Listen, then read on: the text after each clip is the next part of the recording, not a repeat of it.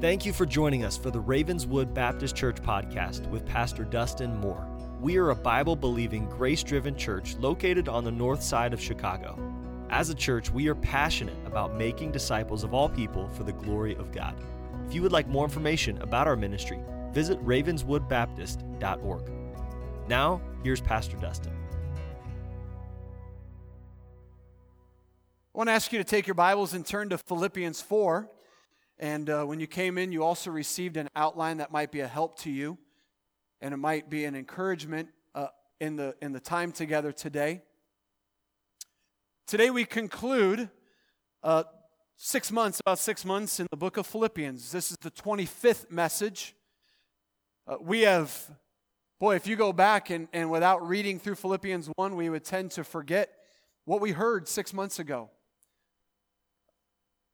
And I would encourage you, by the way, this week, I would encourage you maybe consider going back through this, this letter and rereading it. It's four brief chapters, it's full of great truth, full of powerful reminders to us.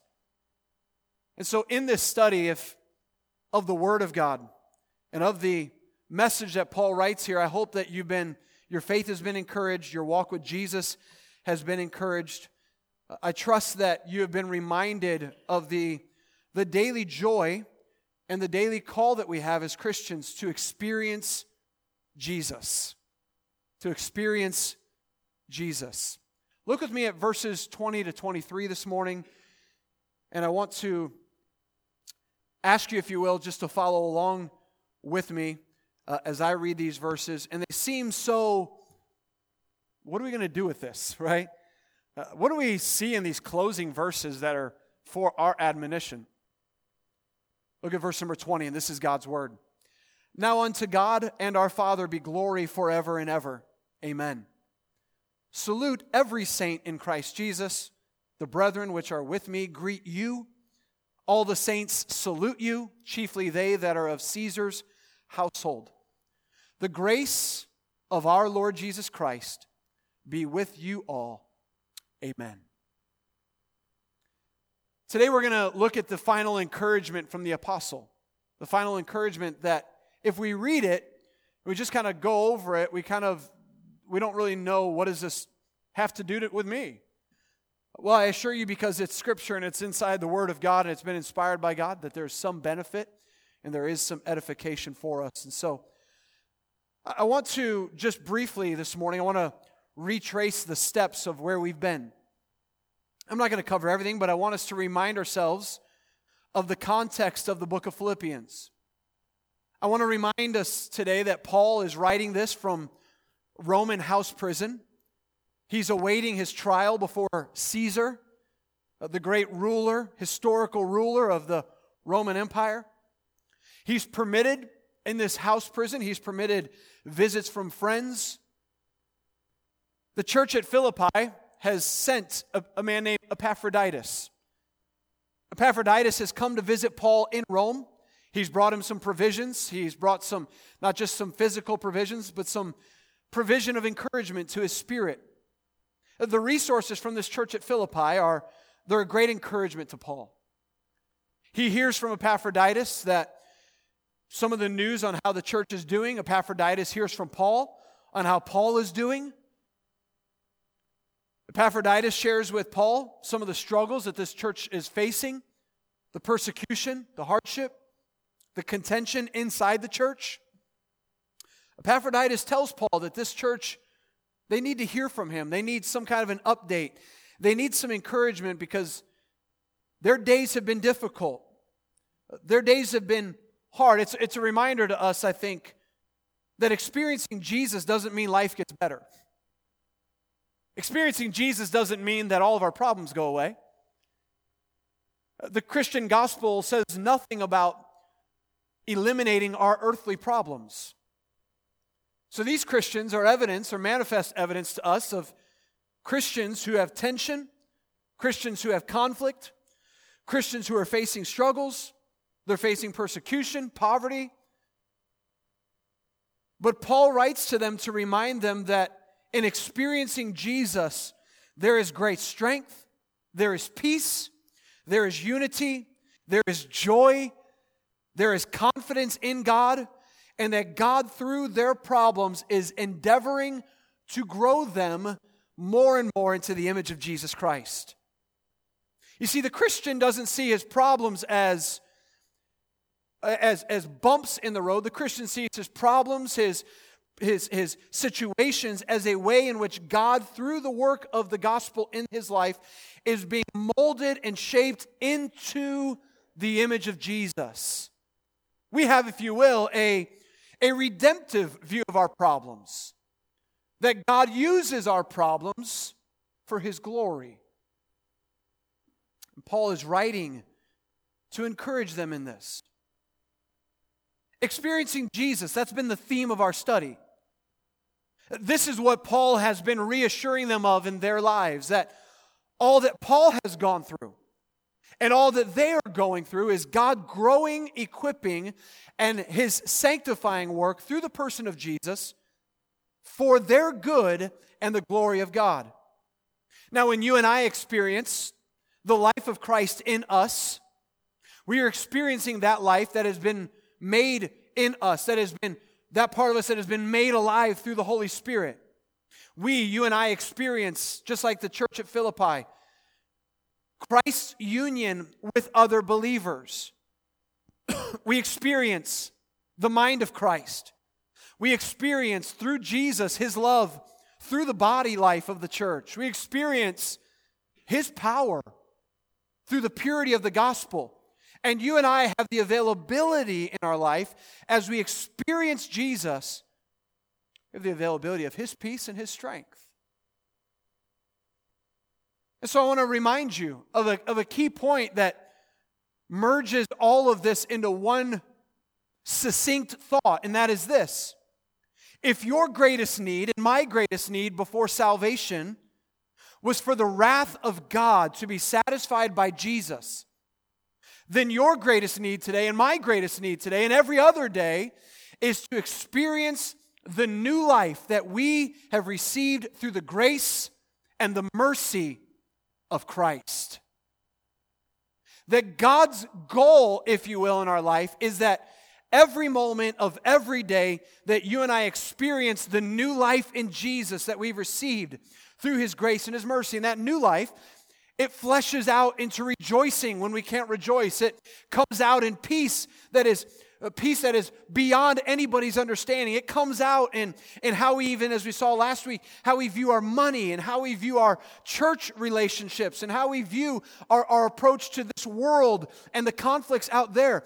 See, the Christian doesn't just come into church and experience new life of the gospel. The Christian has the enabling in their life to experience the life of Jesus in them every day. That's good news, guys. That's good news. So, Paul's letter is to a hurting people, telling them that life in Jesus is available today. Grace and mercy is available today, and God in the gospel wants us to experience that. And so, as Paul concludes this letter to this beloved church, he actually speaks he speaks from a place of how experiencing Jesus has changed him. See, these verses right here, actually, in Paul's simple goodbye, tell us what we need to understand about how Jesus has changed Paul.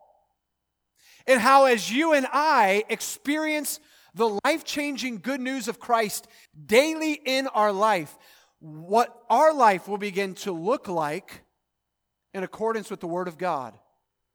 And so, in his concluding remarks, he doesn't just say, Hey guys, see you later. Hey, sincerely with love. He says some very important statements to them that as we read them, they are to be convicting. And as the Philippian Christians read them, surely they were convicting to them as well. See, the encouragement is seen in Paul's example here. Why does he say these words? And as I mentioned, he says this because this is the experience of, of the apostle who once murdered Christians and persecuted Christians, who now is encouraging Christians who are being persecuted to walk faithfully in the gospel. And so he gives them what I would call you four pictures of Paul. Four pictures. And, and we're going to move very briefly and quickly through them. So track with me. The first one that I want you to see is in verse number 20. I want you to see that as Paul has experienced Jesus, Paul has a new pursuit. Has a new pursuit. It's a new pursuit for an apostle who's experienced Jesus. And here's the pursuit it's God's glory. It is God's glory. That's his pursuit. Notice in verse number 20 now unto God and our Father. So he speaks specifically about God individually there, as we'll see in a moment. And then what he does is he, he says to them, This God that I'm speaking of, he is our Father. That's an important biblical doctrine that I'm not going to stay on long today. But for the Christian, God is your Father. Notice in verse, notice what he continues. He says, Now unto God and our Father be glory forever and ever. Amen. As Paul concludes this letter about the Christian life and the experience of Jesus in the life of the Christian and the Christian's experience of joy and the Christian's experience of peace and the Christian's experience of unity and striving together for the gospel. As Paul begins to land the plane on this letter, Paul says to them, All of this, all of this is for the glory of God forever and ever. In case you missed the first ever, it reminds me a little bit of Paul saying, Rejoice in the Lord always. And again, in case you missed the first one, rejoice. So, this glory that Paul's pursuit is, is as he has experienced Jesus, his longing, his pursuit is for the glory of God alone. It also points us back to last week's verse, in verse number 19, as we saw.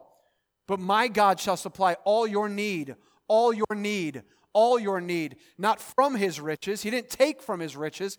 He gives an abundance of his riches according to his riches in glory by Christ Jesus. So Paul speaks there and he says, Boy, God's going to supply. God will supply your need.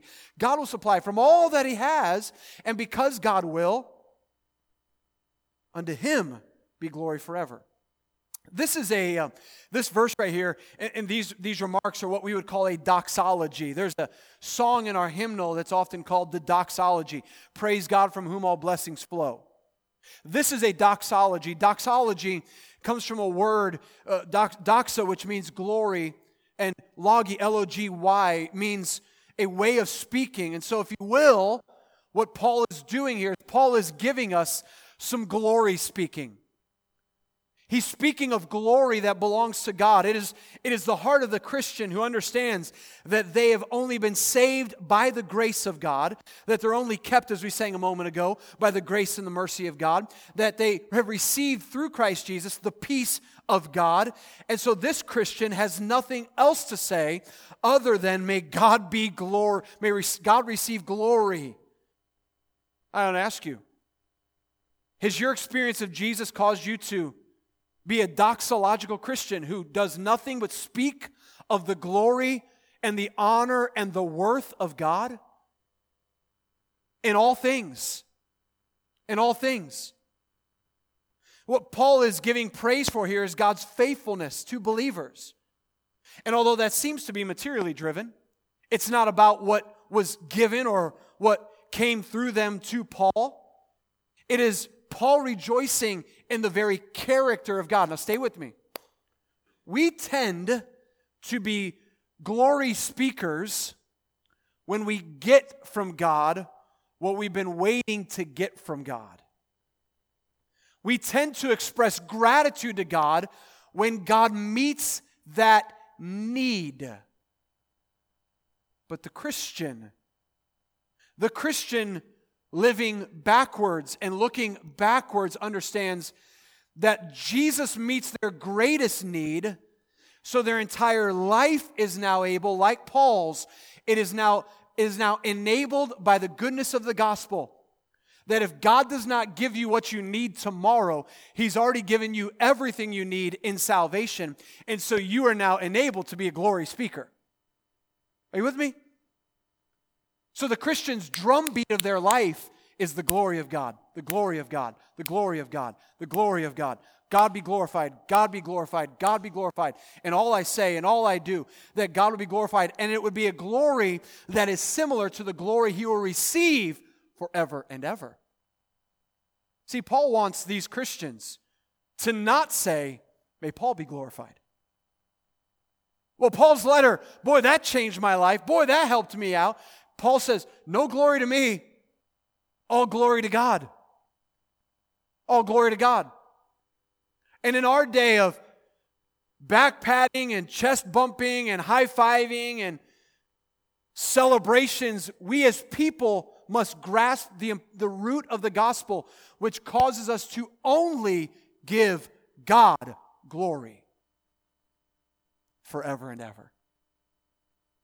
And he says, in case you don't think I'm serious, I'm going to give you a hearty amen at the end of that one. Right? Now, all glory to God. Amen. Paul said, You ain't going to amen me. I'm going to amen myself. I like what I wrote. But Paul giving glory to the very character of God. It's a good reminder in your outline there of, of, Romans 16 25. Now, to him that is of power to establish you according to my gospel and the preaching of Christ Jesus, according to the revelation of the mystery which was kept secret since the world began, but now is made manifest and by the scriptures to, of the prophets, according to the commandment of the everlasting God, made known to all nations for the obedience of faith. To God only wise be glory through Jesus Christ forever. Amen. See, the heart of the gospel is the glory of God. The heart of the gospel is the glory of God for which no Christian can give himself glory for salvation, for which no Christian can give himself or his religious activity glory for meriting anything with God. And so the Christian's fundamental conclusion to salvation is to God be the glory, great things he had done. So we glorify God through the praise of the glory of Jesus, who then turns all glory back to the Father. Galatians chapter 1 reminds us who, speaking of Jesus, who gave himself for our sins, that he might deliver us from this present evil world according to the will of God and our Father, to whom be glory forever and ever. Amen. Paul connects the glory of God immediately and the glory deserving to the Father for our salvation. 1 Timothy 1. Now unto the King, eternal, immortal, invisible, the only wise God, be honor and glory forever. Amen. Paul is sure to say all of what the Christian life is.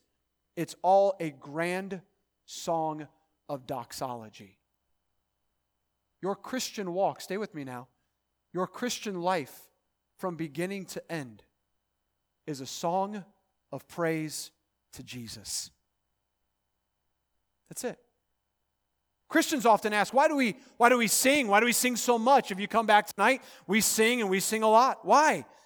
Because a song is a verbalization of what we believe by song, a declaration of what we believe and know and have seen in God. And so, when a church like ours gathers in corporate worship, when we lift our voice, even when you go, Boy, I don't like to sing, and we lift our voice anyway, it says, No glory to me, all glory to God.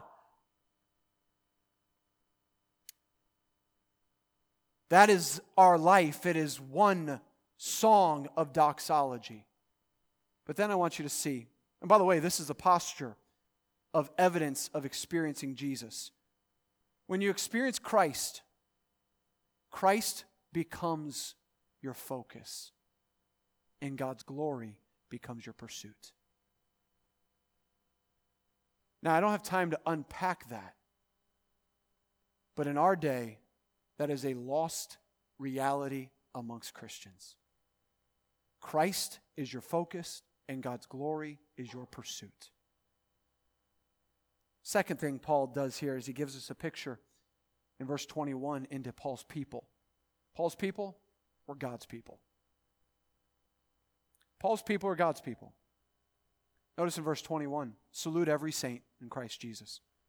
The brethren which are with me greet you. all the saints salute you. Three times there, Paul speaks about saints or brethren. Saints or brothers and sisters. Saints in the family of God. Like all of this, Paul says three times salute every saint. The brethren which are with me greet you, and all the saints salute you. What Paul is doing there is he is reminding them at the end of this story, or at the end of this passage, at the end of this book, that really deals with, with how Jesus transforms Christians and Christians experience that in the church. Paul is sure to say, Let me tell you who my people are. My people are God's people. Now, I like that because in our day of groups and cliques and crews and this group of people and this this you know segment of culture and this the Christian who has experienced Jesus and is experiencing Jesus throughout his life, the changing work of God in his life every day. That Christian is not just endeared to Jesus in his glory, but the Christian, like Paul, is endeared to God's people. So the Christian says, You want to know who my people are? My people are God's people. Because those are the people who have experienced Jesus like I've experienced Jesus. And those are the people who are experiencing Jesus now like I'm experiencing now. And so Paul says, I want to make sure that at this letter, I, I salute the Christians, I salute the saints. And by the way, the brethren that are with me, they're thinking about you as well. He's talking about something that is so foreign, if you will, in the American church that we would actually be connected and passionate about God's people. That we would see ourselves walking into the body and being a part of the body. And this is not a new thing in Philippians. This is a regular a regular foundational truth that you and I are to experience gospel change and gospel life in the body of Christ. So Paul reminds them. But there's a word there that I want to really point out today, and that's that word every. He says, salute every saint in Christ Jesus. This is the individualizing of the group that signifies that in the eyes of Paul, every saint matters to God. It's the signifying that we're not just going, salute all the people that are in Christ, Paul is saying, no, no, no, no, no. I, I want to make sure that every person in that church knows that every person matters and is on my heart and mind. I would argue that this is reflective of the Lord Jesus, who gives us a picture of his good shepherding work because of his willingness to leave the 90 and 9 and to go after the one. It's a reminder to everybody who is here this morning that you matter here, but more importantly, you matter to God. And Paul is just echoing the heart of a Christian who understands that his people are God's people. And, it's and if you if you allow yourself to think in the familial context,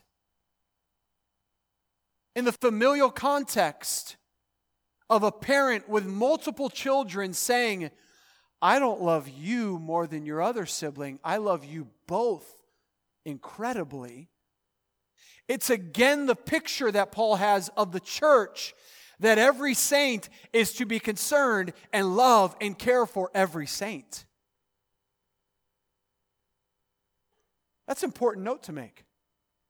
Because in a church like ours, we all know different people. We don't know everybody, and we don't even really know that we have met everybody, but in the church, to only segment ourselves to our people or our group is to neglect the importance of every saint in the body. I think it's also important to note that in the body of Christ, there is an equality of saints. There's an equality of saints. What do I mean by that? There is no class or rank in the body of Christ. There is no hierarchy in this church, necessarily so, of the people who are more important to God and the people who are less important to God. There is none of that. Paul's, Paul does not say, say hi to the pastor, say hi to the deacons, forget everybody else. I don't even, don't even greet those people. Well, forget about the children. I mean, I don't even care about the children. I'm just, uh, you know, what matters is the people of power, the people in authority. That's not what Paul says here. And I want to make sure it's clear from this mouth, from this place to going outward to this church. This pastor is not more important in this place than any member. Amen. You're quiet on that one. I'm going to be like Paul, amen myself. This pastor is not in a greater spiritual place or in greater spiritual connection with God than every member has available to themselves. My calling is, is, is, is set apart. My, my office as a pastor is one that is worthy of honor, but that does not say that I am above everybody. I stand up here because God's word is above us all. But I don't stand up here as the person of authority. I've said it hundreds and hundreds of times. I am not the man here. I point you to the man. And so I come down and say, I'm just like you. I came to Jesus through the same shed blood as you did. I came to Jesus through the same grace that you did. Here's the great thing about it we all matter here. We all matter. And Paul says, salute every saint. And so the body of Christ has a bond of love without classes or ranks. But you know what's interesting? You know what I love about this? Most likely at Rome, other parts of the New Testament seem to give us some people. Do you know who's at Rome? We got some New Testament authors at Rome. We got some people that were movers and shakers in the early church at Rome. I mean, at Rome, we got people like Timothy. We got people like Luke. We've got Epaphroditus from Philippi. We got Tychicus. We got Philemon. We got Aristarchus. We got Onesimus. We got John Mark. I mean, we got people that in the New Testament, these were people that they were, they were making a dent for the gospel, but Paul does not elevate them over the believer that is sitting in Philippi who nobody knows about. So let me remind you Everybody, hear this. If you think that your place in this body and this church and in this family is insignificant, you're missing the beauty of the loving grace of Jesus that says we are all significant because of our union with Jesus. All of us. And by the way, it, it also means at the same time that we must be careful as a church of placing our own wants over the good of the body. Our own wants. Number three, I got to hurry here. Number three, Paul's purpose is God's mission. It's God's mission. This might be my favorite part because Paul does something here that's really unique. As he continues it in verse 22, he says, All the saints salute you chiefly, chiefly they that are of Caesar's household. Stop there for a moment. What? Paul, Paul says to these Christians, he says, the brothers and sisters, the, the Timothys and the Lukes, and the Philemons and the Onesimuses and the John Marks, they all salute you but the main people I want you to know that salute you are the ones in Caesar's household. These saints. These saints that are in Caesar's household. Now, let's make sure that we grasp what's gone on. Two things. And I'm not going to stay here very long. The two things that we need to understand either A, these were Christians that were there before Paul got there. These are Christians that are not just they're not just Christians in Rome, they're serving in Caesar's household. And if you ever studied from a historical perspective, it was not easy to get close to somebody like Caesar. It was not easy to be the one cooking food and giving drink and providing for Caesar and his family and his children and, and all those. This is a place of incredibly powerful influence You have access to feed poison or to give poison to kill. There is incredible access. And Paul says there are Christians in this place. Now, important that we note that they might have been there before Paul, while at the same time Philippians chapter 1 tells us that Paul is that Paul is witnessing in his bonds. He is sharing the gospel in his prison situation. So Paul's Paul's telling him as well. Boy, we've been doing ministry here while I'm in prison. We have been sharing the gospel with the guards that are being paid to watch. And those guards are taking it into Caesar's house. And people in Caesar's house are getting saved. There are Christians. And here's the point of this because remember, Caesar was not a Christian. Caesar demanded you worship Caesar. The Christians in Caesar's house said, We won't worship Caesar. And Caesar, guess what? You can't even stop the gospel. In fact, you can't even stop it, it's creeping into your house.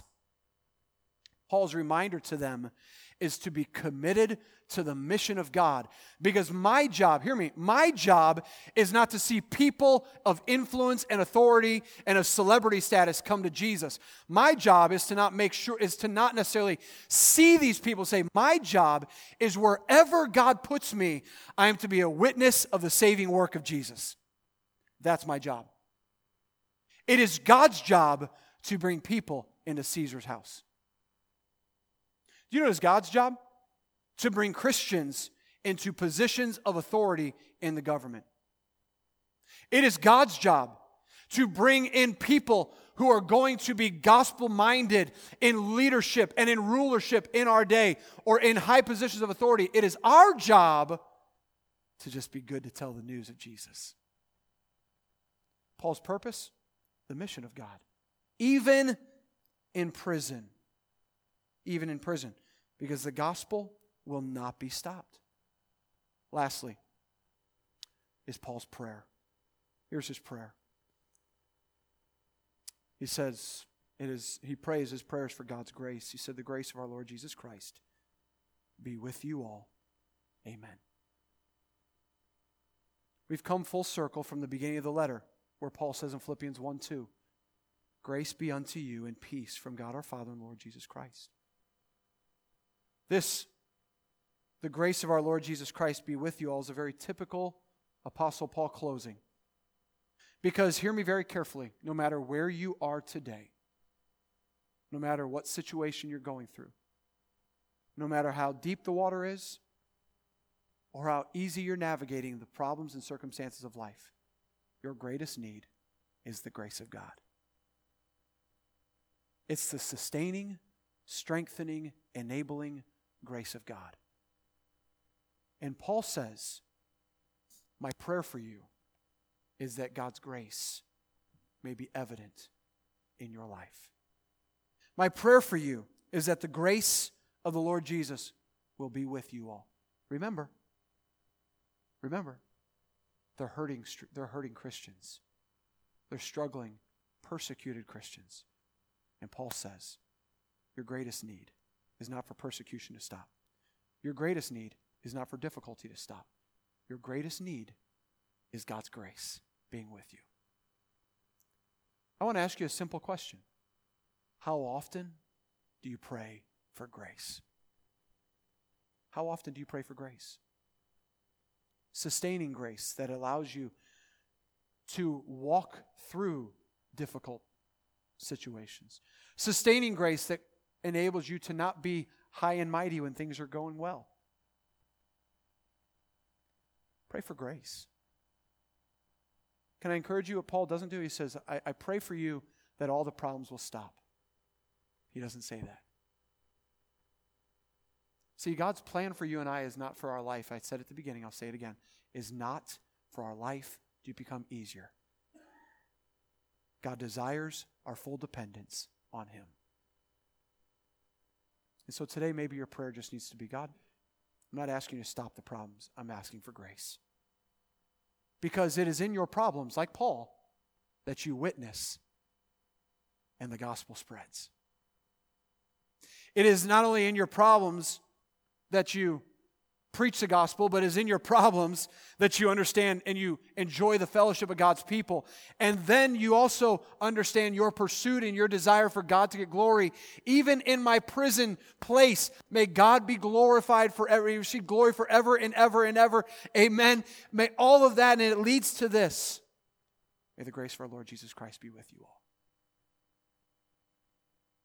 This epistle is all about Jesus. He's mentioned over 40 times. These Christians, like all of us, are in desperate need of God's sustaining grace. Pray for grace. Pray for grace for others. And so, these questions in application and conclusion Is my life marked by the pursuing of the glory of God in all I do? Do I pursue the glory of God in all I do? Go to work tomorrow pursuing the glory of God. Not the glory of you, not the exaltation of you, but the glory of God. Are my people, number two, are my people God's people? How does that show out in my life? What are you doing right now, practically speaking, that, that shows that the people that God has brought you to worship with today are your people? They're your people. You care about them, you're involved in their life. Number three, has my experiencing Jesus compelled me to join God's mission to help others to experience Jesus as well? Here's the most important question I'll ask you, though the most important question, hold your place and just stay with me for a moment, is this Have you experienced the saving news of Jesus in your life? Have you experienced salvation that is only available through Christ? Because you don't get to experience any of that down there that we talked about today without first coming to the place where you recognize that you need a Savior. See, the first way that we experience Christ is that we experience Him, we understand and recognize that we, all of us, are sinners. There's not a thing that we can do in this life and in this church or in, in our in religious activity that can absolve us of our sinfulness. I can't do it. This church can't do it. A baptistry can't do it. Only Jesus can do it and I'm a sinner. And so, because I'm a sinner, I recognize that God is, has every right as God to punish my sinfulness. But, in, but Jesus came, the Son of God, comes and He dies in my place as a substitute in my place where I should have died. Jesus dies, and He dies on a cross. Not that one, but a cross similar to that. And on the cross, Jesus takes all of my sin and your sin on him. And Jesus now becomes my substitute. So in my place, he dies, so that I no longer have to be under the condemning wrath of God. You say, what do I got to do? Simple. You do nothing. You do nothing yet but respond in faith to the gospel. Respond in faith, believing that Jesus died in your place and that you couldn't save yourself, and you're going to stop trying to save yourself, and you're going to stop asking a church to save you, or a baptistry to save you, or your good works to save you, but only Jesus can save you. And in that moment of faith, here's the assurance For whosoever, Romans chapter 10, for whosoever shall call upon the name of the Lord shall be saved. If you're here today and you've not experienced the saving work of Christ in your life, it's available to you. It's available to you. And we long for you as a church to receive Jesus. And when you receive Jesus, get ready for a life of experience all that Jesus is. Thanks for listening today. If you're listening for the first time, we would love to hear from you. Maybe you have a question about the gospel of Jesus. If so, we'd like you to send us an email at hello at ravenswoodbaptist.org. If you're a regular listener to our podcast and you would like to donate to the media ministry and outreach ministry of Ravenswood, your gift would allow us to do more in an effective way to get the gospel out. Thank you for partnering with us in ministry in Chicago and around the world.